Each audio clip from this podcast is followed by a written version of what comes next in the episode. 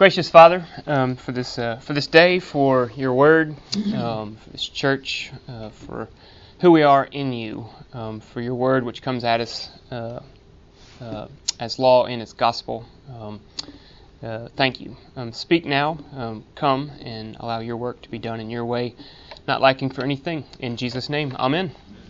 Good to see everyone. Feels like I had a long break here, kind of pulling this back uh, after I don't know two or three weeks off doing the Nicaragua trip for a couple of those Sundays and, and some others. But picking it back up this week, going to look at um, the film Ordinary People, which I revisited this week. It is a good film. I don't know if anybody's seen that recently, but was that 1980? Is anybody up on that? So it was, it was a while. Um, it's worth going back to and, and, and checking out. It's a, it's, a, it's a compelling film, so we'll watch three short clips from that as well as um, uh, a few minutes from another TED Talk uh, but um, and then next week, um, something I've uh, not ever picked up in a Sunday school class, um, but the the musician Lyle Lovett. Does anybody know Lyle Lovett? Y'all like him?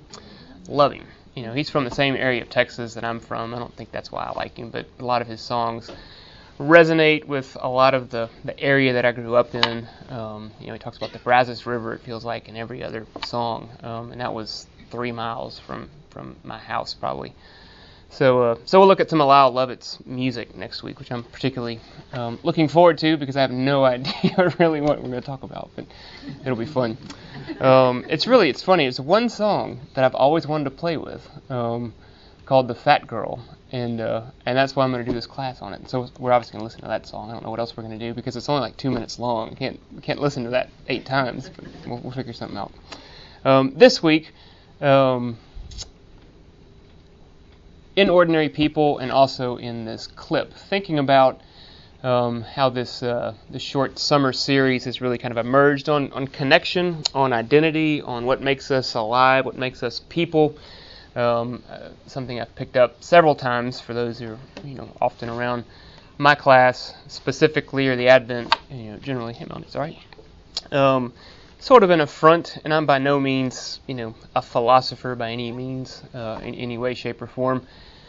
But you know, from eighth grade or whenever, um, heard of this guy. Um, I think it's even right. This tells you how bad it is. Um, Descartes. Um, I think, therefore I am. Um, you know, that never sat well with me theologically, and and uh, a few years ago, put a little phrase on it and, and, figured out why I don't like it. It's it's it's not that. Um, we don't think and therefore we have existence. We don't think. Our cognitions, our brain power, our rationality, our, our, uh, our ability to see ourselves and the world, and then most especially God, truthfully, rationally. I mean, that, that, that's, that's farcical to, to my understanding of the scripture and, and human nature. Um, and so it made me think, well, what is it then? If Descartes' wrong, if it's not I think, therefore I am, what could it be? And then somewhere within the uh, the idea of imago Dei, that I am made in the image of God.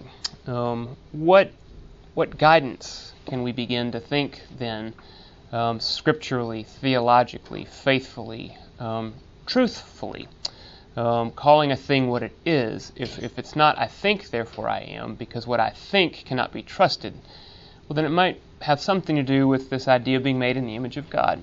Um, what does that mean? Um, well as God exists in community. God exists within himself in relationship to himself. That's our entrance point. That we're made to be in relationship, that we're made to exist in a relationship not only with him, um, not only within ourselves, but primarily with each other. That's a huge part of what it is. Um, and so it's I exist in relationship, and therefore I am. And the way I've picked this up, um, some of y'all may heard me say this eight or ten times. Uh, I think it was William Blake. I don't know who said it because I can't find the quote again. Um, but if a man were to wake up, and this has a Hitchcock film written all over it, if a man was to wake up and then live his life, and it was Hughes who pointed out that, that Frank Capra's It's a Wonderful Life is very similar to this idea um, to me, which then I finally watched um, last year, first time. Um, uh, if a man woke up and moved through his life, uh, and he realized that he felt like nothing was different, but everybody else acted as if he didn't exist. Not even a snub, um, because a snub at least says existence. If someone who's contemptuous towards me at least validates that I'm occupying, you know, a spot in the space-time continuum, so to speak, but just completely acted as if I wasn't there. How long do you think we'd last? How long do you think I would last? I mean, I think within a matter of a week, I'd go mad and then die of something. I don't have any idea what. But it wouldn't work. Um, I'm made in the image of God, and I'm fueled by relationships. I exist in relationships.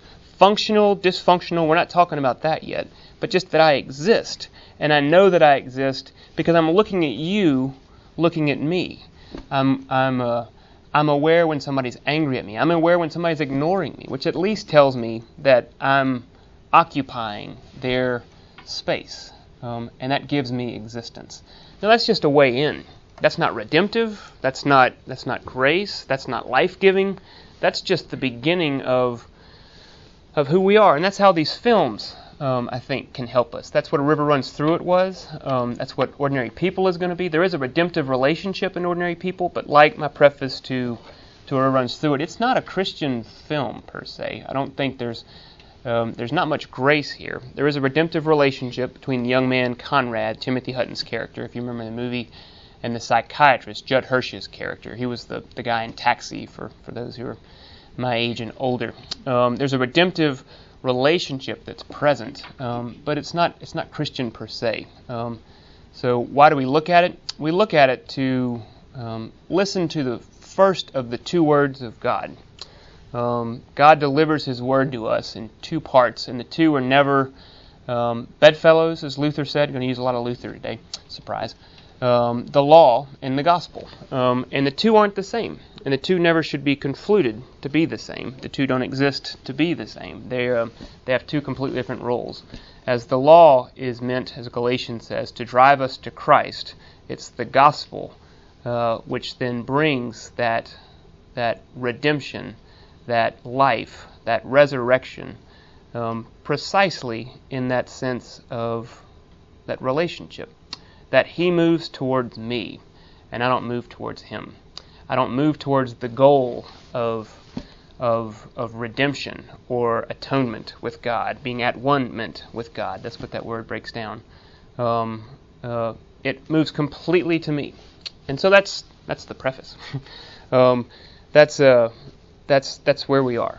Um, so to get into that, I thought we'd start with the scripture. But before I do that, any comments or thoughts on that little that little intro first, moving through um, Descartes to I exist in a relationship, therefore I am, out of the Imago Dei, an understanding of my being made in the image of God, and then uh, uh, with a, a proper distinction between the law and the gospel. That these oftentimes film or art, like a, a print, um, which which which is cathartic, which forces me out of myself into another place.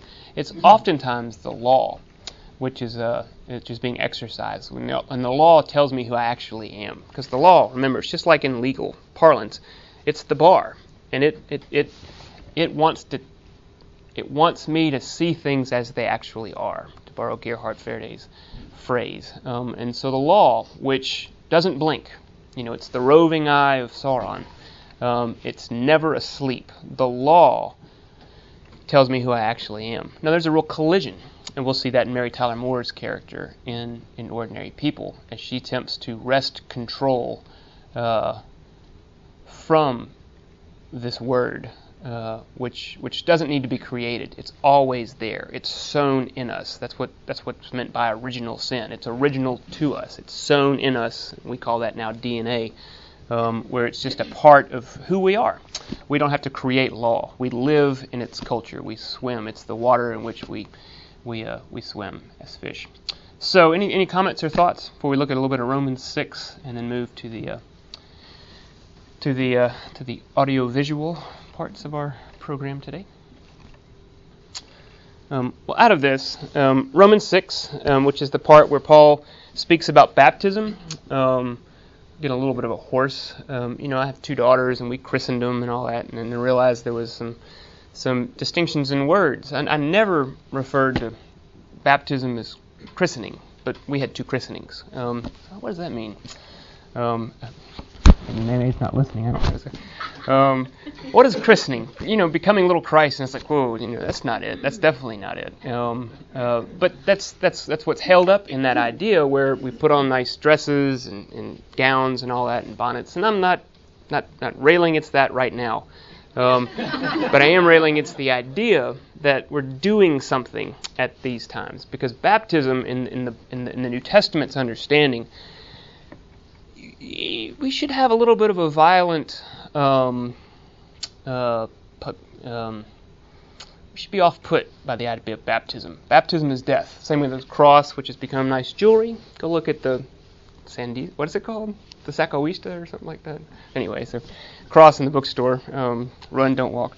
Um, uh, cross is an instrument of death. Baptism is is death. We are plunged beneath, and it's in our liturgy. We, we, we hear it, we just don't hear it. We are plunged beneath the waters, as in the flood, which remember, the flood, it's not all about a rainbow. It's God's judgment and his exercise of wrath, rightfully, upon his creation. Um, baptism is death. We are, we are pushed under the waters until we don't, we don't move anymore. Um, we, are, we are held under until we die. Um, and that's where Paul is here in Romans 6. So, Romans 6, um, starting at Romans 6 2, um, how can we who died to sin still live in it? Because baptism is to bring us to the end of ourselves and therefore to the end of sin and its reign over us. How can we who died to sin still live in it? Do you not know that all of us who have been baptized, brought to our death, who have been baptized into Christ Jesus, were baptized into his death? We are buried, therefore, with him by baptism into death, in order that, just as Christ was raised from the dead by the glory of the Father, we too might walk in newness of life. For if we have been united with him in a death like his, we shall certainly be united with him in a resurrection like his. We know that our old self was, cruci- was crucified with him in order that the body of sin might be brought to nothing, so that we would no longer be enslaved to sin. This is key. For one who has died has been set free from sin. Now, if we have died with Christ, we believe that we will also live with him. We know that Christ, being raised from the dead, will never die again. Death no longer has dominion over him. For the death he died, he died to sin once for all, but the life he lives, he lives to God. So you also must consider yourselves dead to sin and alive to God in Christ Jesus. Now, I don't want to leap ahead because Paul's not done there. I mean, he's still got to go through Romans 7 and, and work out, you know, the idea of the continuing nature of sin. Even as we have died, but the law's word has not, that we become best seen as two people, um, one of whom uh, is fully alive and justified by God through his word and the atoning work of, of Christ on his cross. But my second person, that's what Mr. Hyde, but the doctor, no, that's, that's that's the Jekyll, Mr. Hyde, whoever the bad guy is, is the one who's dead and absolutely alive to sin, living, you know, for the pursuit of the flesh. Um, and we're at once both of those at the same time. Those two people are best called in shorthand a Christian. That's the definition of a Christian, one who is at once just but sinful. Um, so we still haven't gone there, so this isn't a full you know, it's not the end of the story. But we're here in this, this, this word. For one who has died has been set free from sin. Way to help us, this is a great little book if anybody wants to, to, to pursue this idea or some of any of these ideas. It's a little bit dense um, if you want to look at it from a, a more of a strict theological perspective. Um, man named Stephen Paulson, who's a, who himself is a Lutheran. It's called Lutheran theology. It's less about, say, Lutheran denomination and more about the man of Luther and, and what all this goes. And here's what he says um, in commenting on, on, on this idea Paul reveals that the law has not died. This law, remember, the law always accuses. This law, which is the bar, this, this thing which is always um, working its work upon me in order to tell me who I actually am, which is oftentimes going to really sort of collide with who I think I am, or the efforts at control that I put forth to live the life I think I want to live. And that's what we're going to see as an illustration in, in ordinary people. Um, Paul reveals that the law has not died. It is the I, the perpetually existing subject under the law, who has died, and yet the law goes right on accusing. For if baptism worked, shouldn't the law be silent and the eye be without sin? No. The difficulty is that the law is right, sin remains after baptism, and we feel it. And so it's this experience of my knowing the pangs of conscience, you might call it. My experience of knowing disconnection or alienation or want or deprivation or grief or hunger or uh, vulnerability, as Brene Brown put it, the, the TED talk that we looked at earlier. That's the experience of a law, and that's where, in fact, it could be good news. That's the good of Good Friday. And he goes on, you know, putting out a, a sort of a, a almost a Paul-like series of, of rhetorical questions. What do you, a baptized person, say when the law correctly accuses you of sin? Do you not claim? So this is for the Christian. What do we do as Christians when the law correctly accuses us of sin? Do you you do not claim that the law has made a false accusation, um, nor do you claim that there appears to be a sin beyond Christ's reach, and therefore you must seek another remedy, or rhubarb, and that's from something in his book, like penance. Paul teaches a peculiar defense by which you plead guilty, but claim a remarkable extenuating circumstance. So it's definitely sort of a lawyer's language here. Paul teaches a peculiar defense by which you plead guilty, but claim a remarkable extenuating circumstance. But I am dead and you, law, have no jurisdiction over the dead. Death is the unforeseen defense for a sinner that leaves the law speechless, because at death the law has reached its outer limit.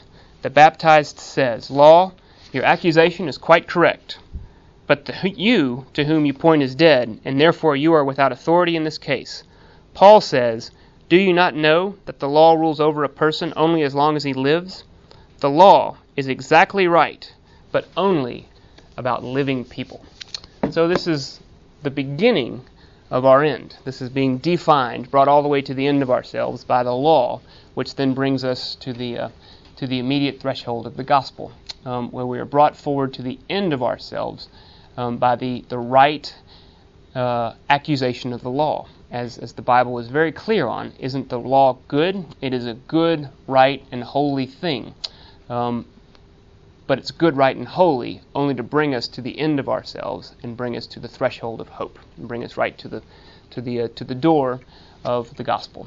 And that's where we're going to sort of shift gears and look at um, two clips where they're saying somewhat in a, in a very different way. I think um, at least one level the same thing I'm saying, um, and then we'll look again at at what's really redemptive and what's really true. So that's got a little deep. I know it's a little bit a little bit a little bit sort of an assault within the first 15 minutes. But any any comments or thoughts before we look at look at these clips? So, Gil, you're not saying that that's where he ends his defense. Not in the least. Okay. He's not even. We hadn't we hadn't gotten to the second half. We hadn't gotten to Romans seven, Romans eight, nine, ten, eleven. So, now all we are is dead. But you have to die before you have life. Um, the way out is through. That's going to be a phrase now I introduce for the rest of the class um, the way out is through. So, what's the way to life? Through death. Yea, verily I say unto you, any man who would um, uh, who would live must first take up his cross daily um, and die and follow me. That's Jesus. Um, that's where we are. The way out, the way to life, is through death um, if we are baptized with him, if we die with him, plunged beneath the waters of the flood with Christ, um, so also shall we share in his life and his resurrection. Um, but it's beginning of really good news. The law has no dominion over a dead man. That's a good thing. Um, um, comments? Anything else? Yeah. Well, I'm just hoping you can trail this together. I'm thinking about Moses. Mm-hmm. He's the giver of the law. And then his name, I drew him out of water. Mm-hmm. And then That's what Moses means? That's right, I forgot. Yeah. Through. And so I'm, my brain is trying to connect that. That's a good thought. Um, no, no, no, no where I am, it's where I went immediately. It's not the whole, but I went immediately to the Transfiguration, where Christ is there on the uh, on the mountain, and he's with um, he's with Moses, isn't he? Not Abraham. He's with Moses and Elijah, um, and they're very clear, Moses and Elijah, on on who's the source of life? Who's the source of their eternal life? And the one who was drawn through the water, um, Moses. Uh, and Paul would say this too in 2 Corinthians, talking about Moses and the veil and all that. The law was not his salvation. Um, the law was the first word of God, um, but but not his salvation. His Redeemer yet liveth, as, as as Job would say so many hundreds of years later. That's a good point. I'd forgotten all about through water. So yeah. And and uh, as was picked up later, this is not a, scriptural word, but but Christ is no new Moses. He's not a second Moses. He's the he's the he's the Messiah, the anointed one of God. The guy was pointing. Absolutely. So, yeah, all this builds, and then when you move on, um, this this line of theology is sometimes, you know, I didn't mean to go this I wanted it to be kind of a light class. You know, let's look at a film. You know, ah, so oh well. This line of theology is no, no, it's good. Um, y'all are right with me, and I appreciate it. Um, this line of theology is often described as being really weak on the law, and it couldn't be further from the truth. I mean, it's being really strong on the law. It's saying the law is so pervasive and so thoroughgoing. The light is so bright that it burns right to the bone. Remember the X Files thing? I'm I'm bad to the bone, baby," said um said Jodie Foster. That voice, um, I go all the way to the bone. Um, that's the law. It's not some trite idea of like you know, don't covet. Okay, that's my challenge for the week. See y'all later. I'm gonna come back next week and tell y'all how I didn't covet all week long and lie all the way through. Um, I mean it. It takes seriously the law of God. Um, and so far from being light, I mean, it's talking about death. This isn't christening. We're talking about us plunge our babies beneath the water and, uh, and, and, until they quit kicking so that, that Christ can bring real life to them, to a place where um, the enemies of God, the world, the flesh, the devil, the law, sin, and death, have no dominion over them, for they are sealed as Christ's own forever. Now, that's a big deal. um, Let's look at this. Um, Sherry Turkle is a psychologist um, who I didn't know until I looked at this. You know, these TED Talks. Um, I did one with Brene Brown, the same clip for several weeks. They're fun. They're great. Um, uh, I don't look at all of them by any means, but sometimes people forward me one in, in, uh, in different areas that I like to think about, um, and this is one of them. Um, she is a uh, uh, move quickly. She is a researcher, a psychologist who, for the last 15 years, i.e., when um, technology has existed sort of in, in handheld portable devices. Um, she's been studying the effects of that technology on on uh, on the way that we have identity and the way that we relate to each other. So this is very much where I'm jumping in with that idea of what I said about the Imago Dei. Um, what is it doing to us as we are um, connecting? And she's not a, a, a, word that Matt used earlier in our conversation. She's not a Luddite, um, one who's against technology and progress by any means. But the uh, but the excessive use um, uh, that can be a problem. So let's just look a little bit of her um, uh, her talk, and then we'll make a comment or two before we watch some ordinary people. I believe. Thanks. And I'm here to make the case that we're letting it take us places that we don't want to go. Over the past 15 years, I've studied technologies of mobile communication, and I've interviewed hundreds and hundreds of people, young and old, about their plugged in lives. And what I've found is that our little devices, those little devices in our pockets, are so psychologically powerful that they don't only change what we do, they change who we are. Some of the things we do now with our devices are things that only a few years ago we would have found odd or disturbing but they've quickly come to seem familiar, just how we do things. So just to take some quick examples, people text or do email during corporate board meetings. They text and shop and go on Facebook during classes, during presentations, actually during all meetings. People talk to me about the important new skill of making eye contact while you're texting. People explain to me that it's hard, but that it can be done. Parents text and do email at breakfast and at dinner while their children complain about not having their parents' full attention, but then these same children deny each other their full attention. This is a recent shot of my daughter and her friends being together while not being together. And we even text at funerals. I study this. We remove ourselves from our grief or from our reverie and we go into our phones. Why does this matter? It matters to me because I think we're setting ourselves up for trouble. Trouble, certainly, in how we relate to each other, but also trouble in how we relate to ourselves, in our capacity for self reflection. We're getting used to a new way of being alone together.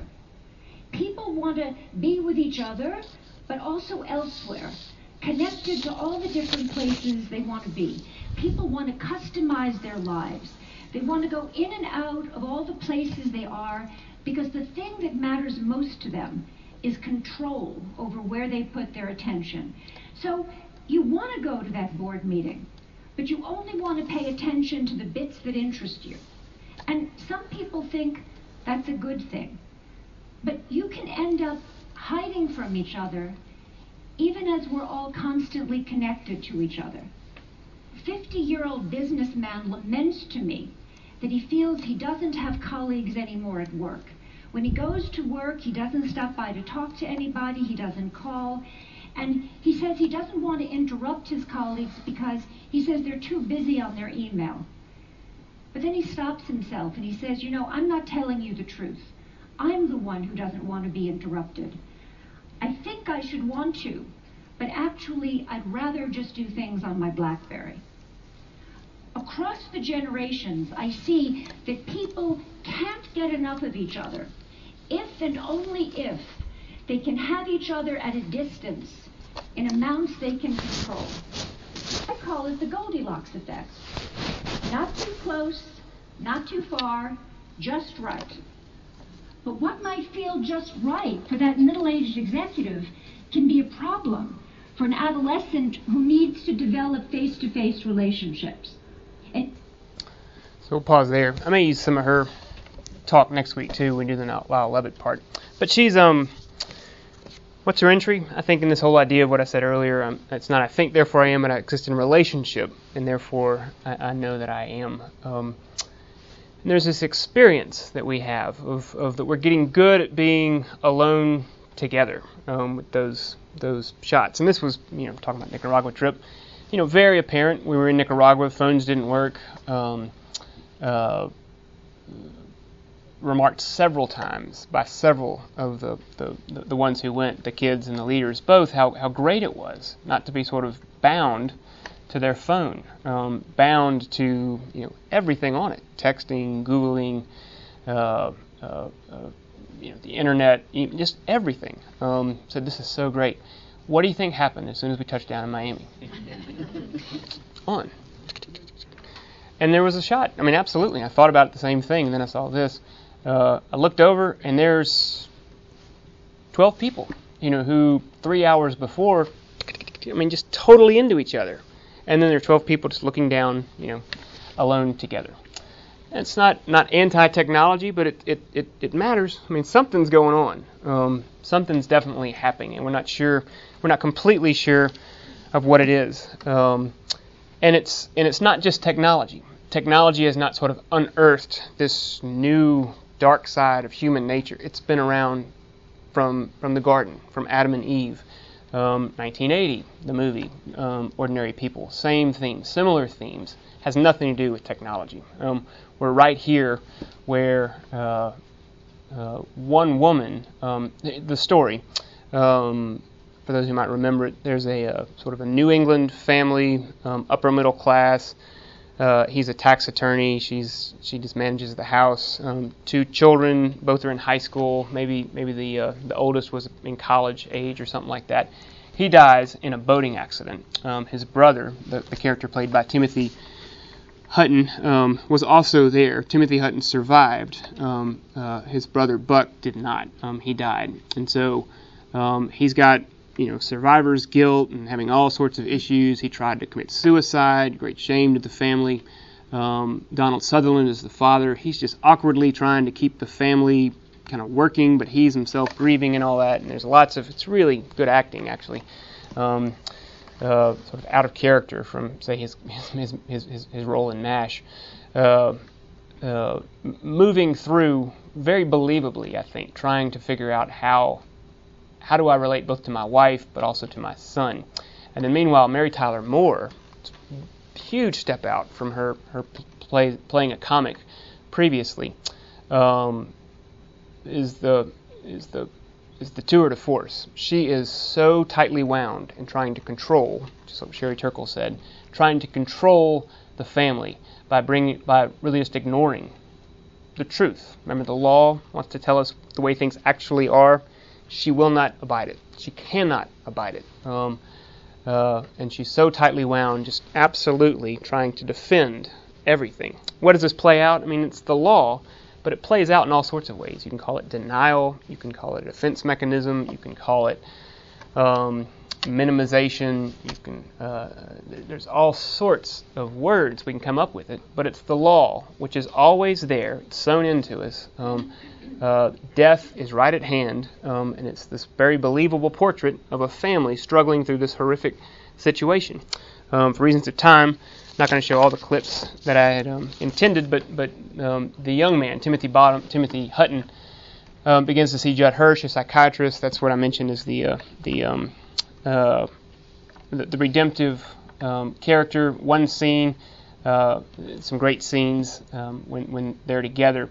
Uh, he Judd Hirsch walks them through and says, "Look, feelings aren't supposed to tickle, but you got to know them. Um, you got to be able to get through."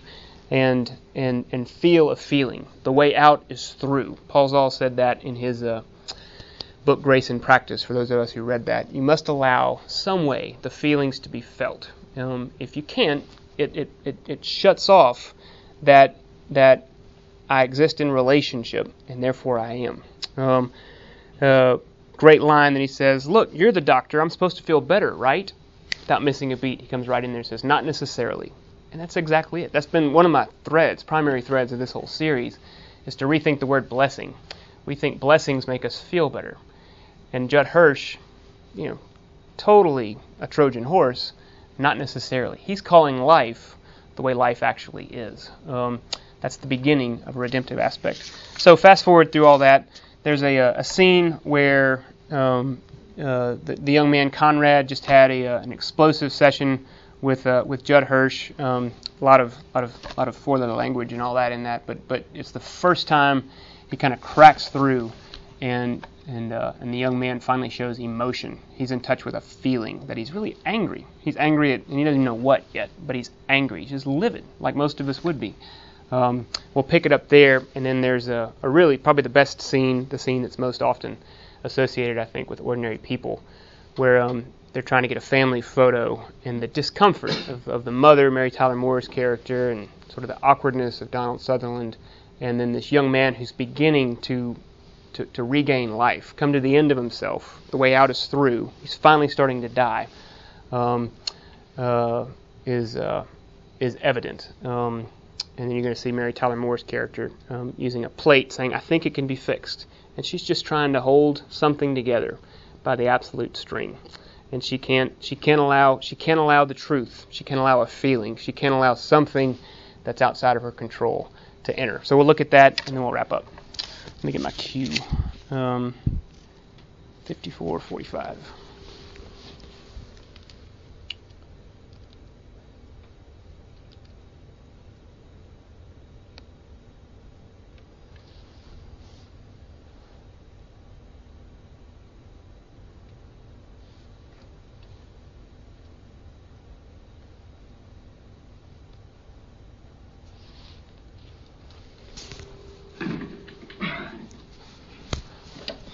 He's just had that cathartic explosion.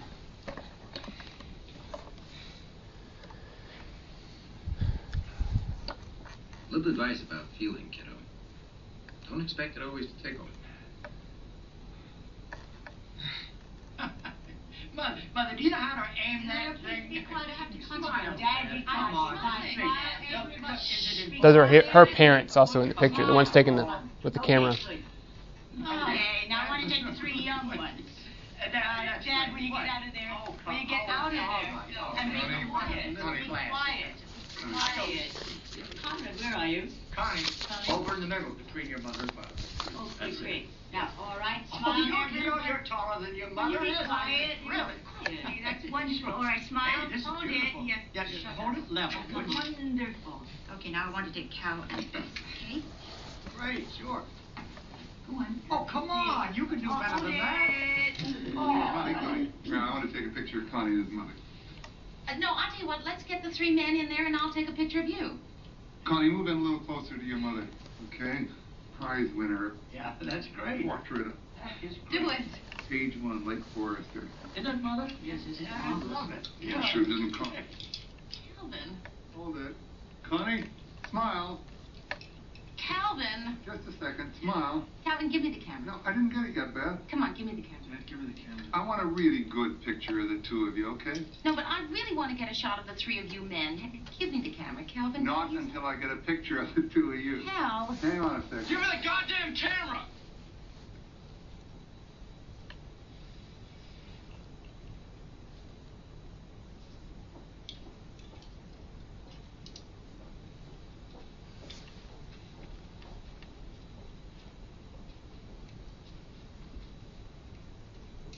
Smile.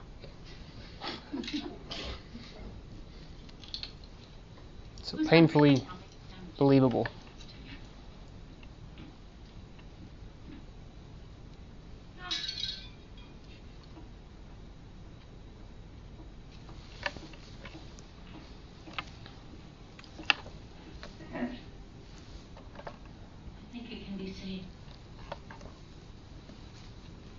She says, I think it can be saved. She has a kind of a telling conversation with her mother there. Um, she's she's Mary Tyler Moore is the star. Um, the movie's really about her. Um, some of the feedback that I read about was, and I, I, did remember when this movie came out. I was young. I was nine years old, um, but I remember it. It was one of my mom's favorite movies, and so it was kind of a thing in our house for a while. And uh, and people thought she was evil. They thought she was just sort of mommy dearest evil. If you remember that one with, with who Joan Crawford, is that right? Um, I don't see it that way at all. I mean, I have such compassion on this woman, and she pulls it off brilliantly. Um, she's not evil. She's just she's trying all by herself just to hold this on, you know. And there's that moment of just vulnerability. I think Brene Brown. I think it can be saved, and she, you know, it's. I think it can be saved. Trying to do something. She's totally ill-equipped. She has no bearing, no compass whatsoever on how to get her family back, much less herself. Um, in fact, she's probably so self-absorbed that she doesn't have any thought about about Conrad or her husband, and their marriage doesn't make it. Um, uh, that's the end of the movie. Um, the father and the son reconcile and have a have the beginnings of what's going to obviously. The line is to be a really um, true relationship, but she's left out. She is not. There's no redemption for her. She stays out in the cold. Um, it's that line. Uh, it's the opposite of a line. If Romans 6 7 says, For one who has died has been set free from sin, she is so desperately clinging to the old life, the life where she's the master and commander of her own ship and her fate, and she's trying to retain control, even as a broken plate is the uh, the occasion for, for almost crying. And there's a line that says she didn't, you know, she didn't cry at her at her son's funeral. She couldn't do that. Um, I think it can be saved. And she's, she's yearning. She's yearning for salvation. Um, but she's not brought to the end. So that brings up a whole host of questions, which even if we had time, I wouldn't I wouldn't step in. So so what then? How does she arrange her own death? Why can't somebody come in and save her? If she knows that she's not doing well and that she needs to be saved, I think it can be saved.